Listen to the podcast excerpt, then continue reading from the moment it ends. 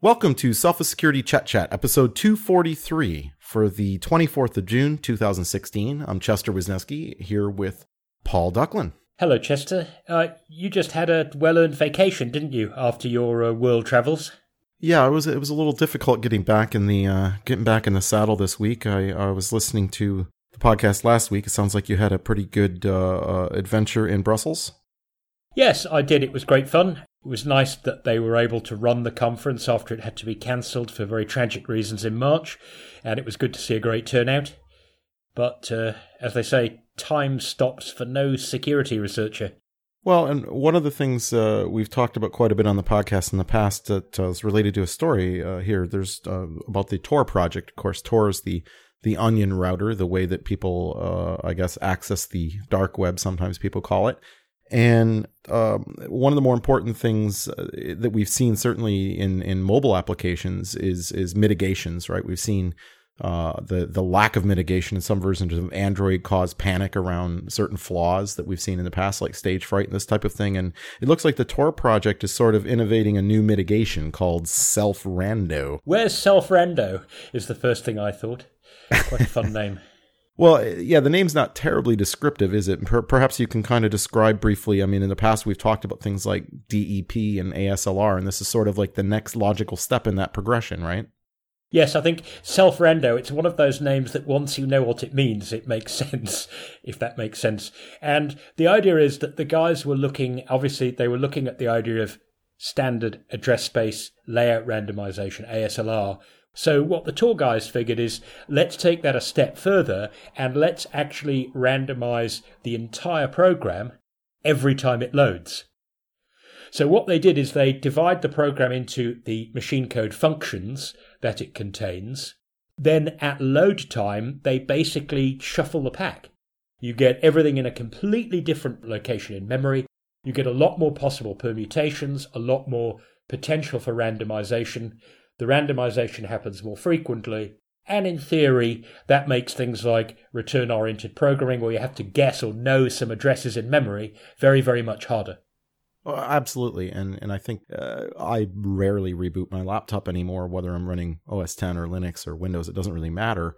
The truth is, you know, I get up, I fold it, it closes, it sleeps, it hibernates. It, uh, you know, the reboot thing isn't all that frequent. So I guess making it just that much more unpredictable is a really good uh, good approach to helping you know confuse the guys trying to build all these uh, ROP gadgets as they're known.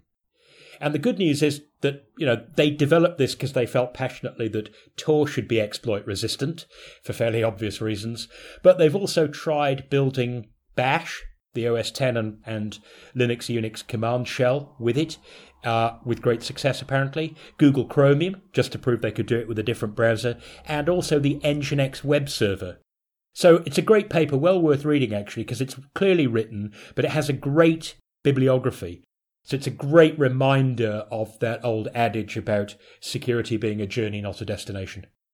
Absolutely, and and and maybe going forward, we'll start to see this getting uh, standardized and integrated the way we have with things like ASLR. You know, where it's available on our mobile phones, it's available, you know, on our desktop operating systems. It's sort of kind of a standard thing now. In fact, it's uh, you know, companies get shamed when they they build a binary for Windows and it doesn't support ASLR. So I and, and maybe maybe we can go a little more quickly down the path this time because I think it took quite a long time for the concepts of DEP and ASLR to really be adapted uh, adopted uh, by everyone, and maybe this time we can accelerate that a bit with selfrando.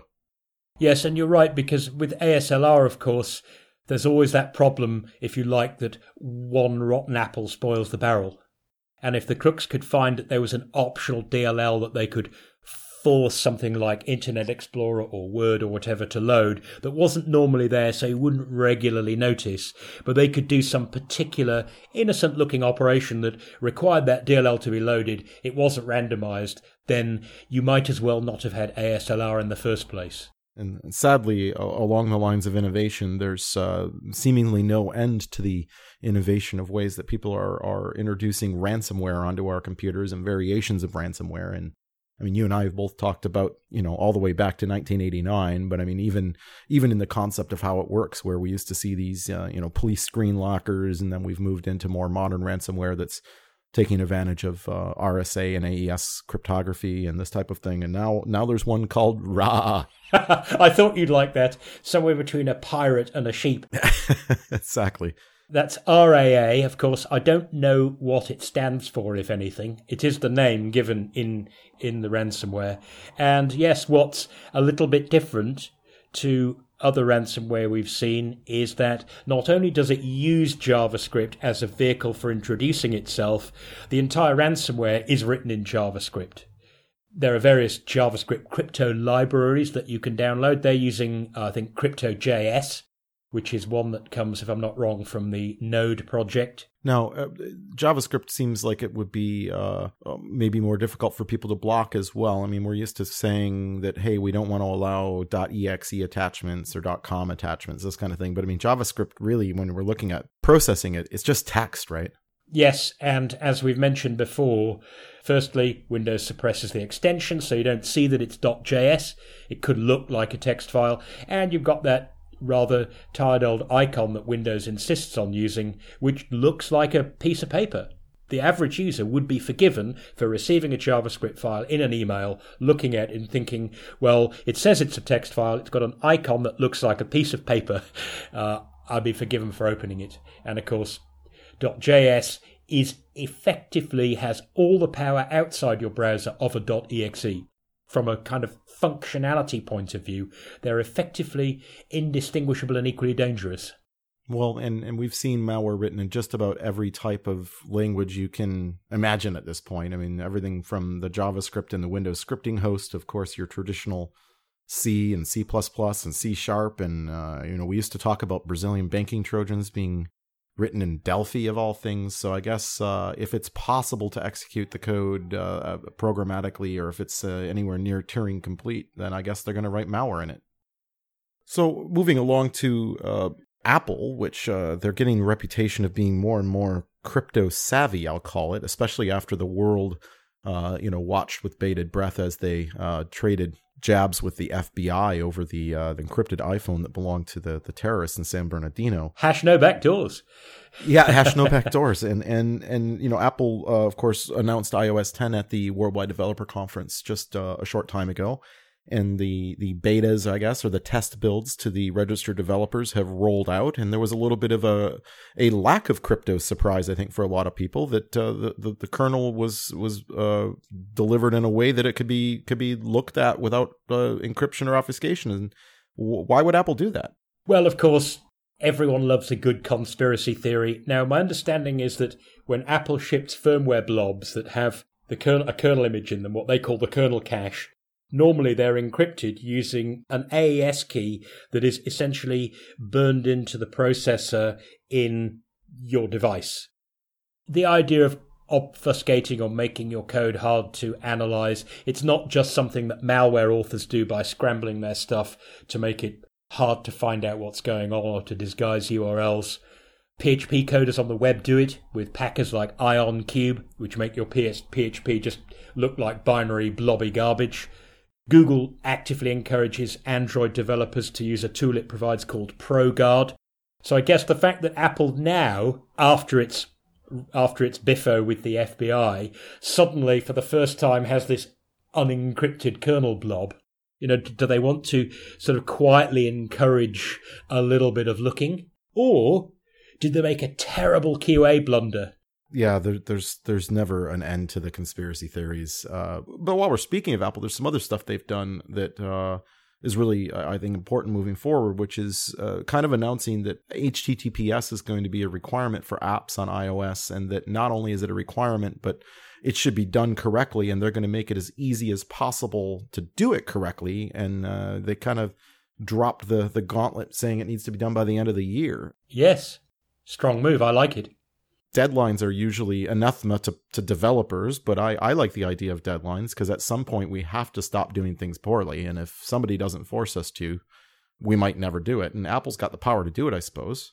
What they did with iOS 9 and OS 10.11, I believe, they introduced a new version of their secure transport API, you know, the, the programming library that when you call it lets you do secure HTTP connections. They introduced a new version called ATS app transport security. And the idea is that, that if you use this ATS API correctly in its default without any exceptions, then not only do you get TLS 1.2 connections, you also must be connecting to a server with a trusted certificate and the trust is validated. It must be a sort of TLS connection that supports forward secrecy. It must be RSA 2048 bit or elliptic curve 256 at the least. And SHA-2 or better for the digital signature checksums. And my understanding is, as you say, from January, there won't be any exceptions allowed either if you want your app to be in the App Store. And that means that your app will not only secure the connections, but also do the authentication. And no more excuses for not having HTTPS certificates on your server. in two words, let's encrypt. Well, yeah, I was just going to say, I you know at home I've uh, modified all of my services to use HTTPS now that Let's Encrypt is launched, which it came out of beta in uh, April, and precisely that, right? I went and looked at it. I'm like, there's no excuse for me. Like uh, when I had to pay $400 a year for a certificate, I was using it just for my email and, and my primary web server. I intentionally didn't use it for anything else because I didn't want to buy more certificates and domain names and all this kind of stuff. But with Let's Encrypt, there aren't really any excuses anymore.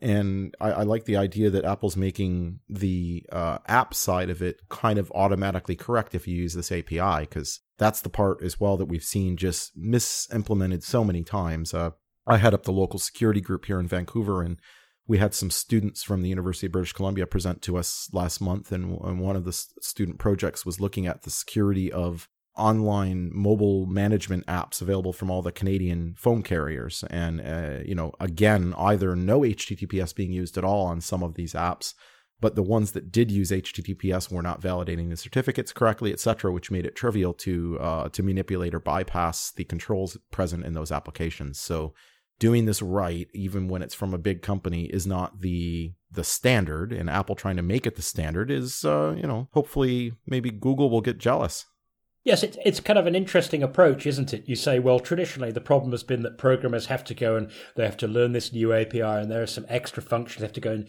change some parameters to make sure they're using the right cipher and that they disallow the ones that aren't supposed to be there, and make sure they're not using SHA-1. It's sort of as though Apple said, okay, if you just write plain old vanilla, I want to do TLS connection code, you'll get it right. And if you want to do it wrongly, then you have to jump through hoops and we can tell. It means there is there is a loophole, say for in-house apps if you absolutely really need it, but it's sort of like when you decide that that lathe still needs Windows XP, that you go and do that as a very, very special case in its old own little walled garden in the corner. Just make it so that it works, and then if people want to live in the past, then it's kind of more difficult than doing the right thing. I like that approach. Yeah, it, it gives me my, my Patrick Stewart moment when I can just sit here in the captain's chair and say, make it so. and on that note, I will conclude Sophos Security Chet Chat 243. As always, for our latest podcasts, you can get them on our RSS feed. You can get them over at iTunes. You can get them on the TuneIn app or over at soundcloud.com slash sophossecurity. For the latest security news, don't forget to visit nakedsecurity.sophos.com. And for the, the best free antivirus on the planet, you can go to home.sophos.com. And until next time, stay secure.